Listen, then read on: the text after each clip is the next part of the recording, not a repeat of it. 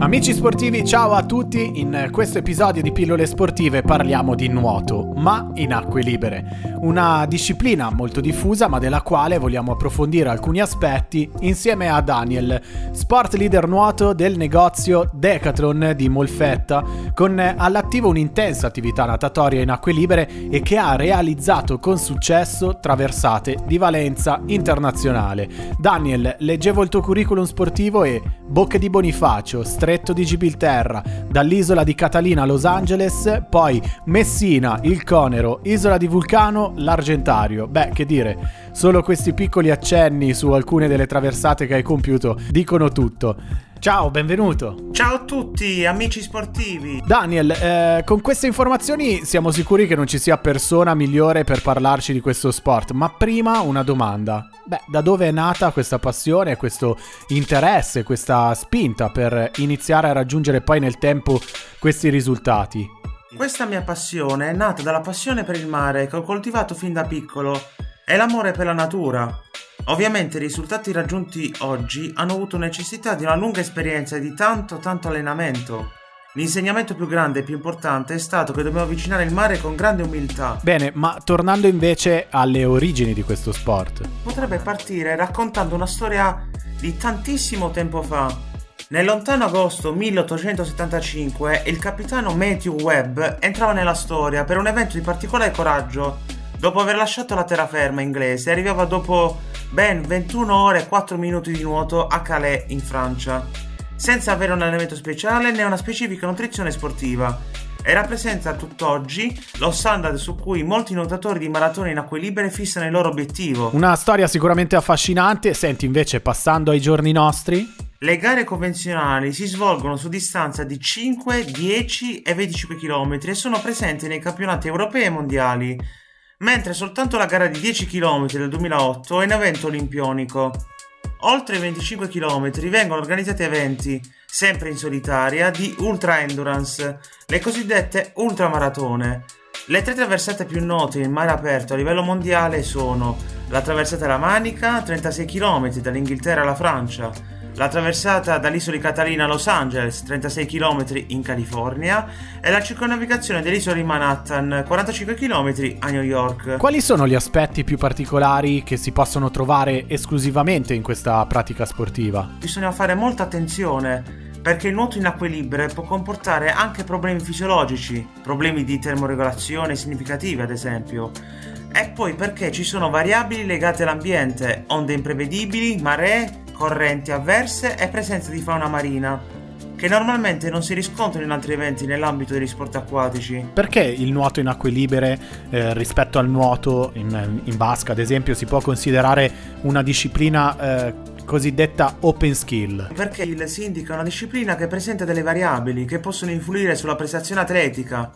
Come anticipato prima, ci sono diversi elementi che possono influire sulla corretta riuscita di un evento di assistenza in acque libere è maggiore la durata di questo evento e maggiormente possono influire i singoli elementi.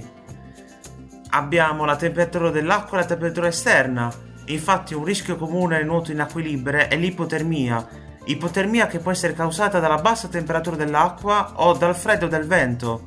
L'ipotermia può essere causata da diversi fattori combinati come la bassa temperatura dell'acqua, la permanenza prolungata in acqua e l'affaticamento progressivo. È importante anche prendere in considerazione la situazione opposta. Se la temperatura esterna è particolarmente elevata, il corpo sarà sottoposto a elevati rischi di scottature. In acqua è bene notare che si è maggiormente sottoposti ai raggi solari e quindi sarà necessario proteggersi spalmandosi desitina. Una specie di crema solare, giusto per intenderci. Un elemento determinante per decidere quale sia la settimana più idonea per una traversata è lo studio approfondito delle maree e correnti caratterizzanti quella zona.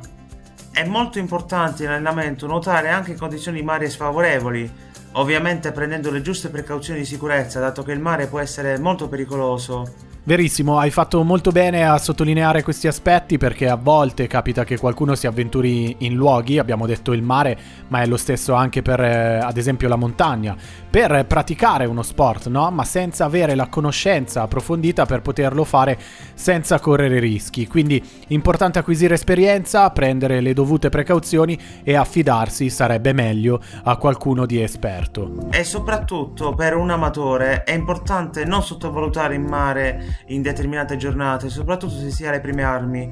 Comunque, proseguendo, un altro elemento è rappresentato dalla fauna marina. Questo è un altro fattore importante e imprevedibile e a volte ci si imbatte in esemplari molto molto pericolosi. Prima di nuotare in un determinato tratto di mare è bene documentarsi riguardante la fauna marina locale. L'esemplare più comune nel quale ci si può imbattere è la medusa. Vi sono tantissime specie di meduse, alcune innocue, altre la cui puntura può essere addirittura letale. E ti è mai capitato di imbatterti in uno di questi esemplari, in un esemplare particolare? E sono molto numerose le meduse che mi capita di incontrare durante le mie nuotate. È importante non farsi prendere dal panico e in caso di puntura evitare assolutamente di toccarsi e continuare a nuotare. A proposito di qualcosa che ha a che fare con la mente. Sì, c'è l'aspetto psicologico. Le esperienze psicologiche ed emotive prima e durante la competizione possono avere un effetto significativo sulla performance dell'atleta.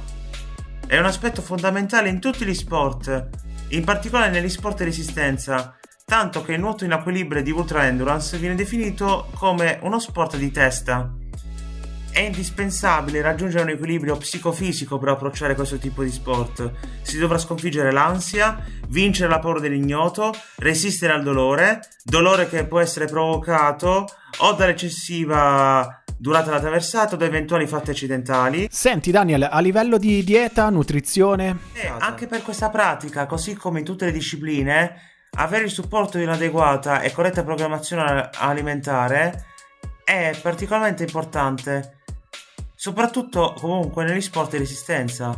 Infatti è importante integrarsi anche durante la stessa traversata, come lo chiamano gli anglosassoni, il cosiddetto feeding plan.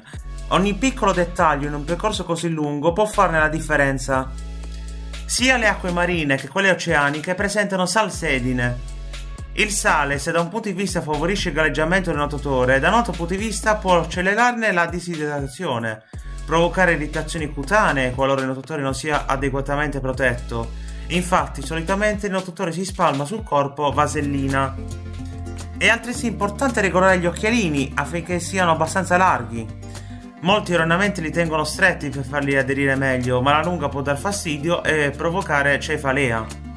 E come questi tantissimi altri dettagli che potremmo chiamarli anche marginal gains. Bene Daniel, direi che ci siamo tuffati ma siamo andati anche molto a fondo riguardo gli aspetti e le caratteristiche di questo sport così affascinante ma abbiamo visto anche molto impegnativo e non semplice da affrontare rischioso se affrontato senza documentarsi e che richiede un'adeguata risposta del fisico e soprattutto una forza di volontà elevata, capace infatti di governare sia il corpo che la mente. Esatto, noi ti ringraziamo e ti invitiamo a tornare per scoprire altri aspetti e magari per raccontarci qualche storia legata a questo sport. Grazie! Ciao a tutti, amici sportivi!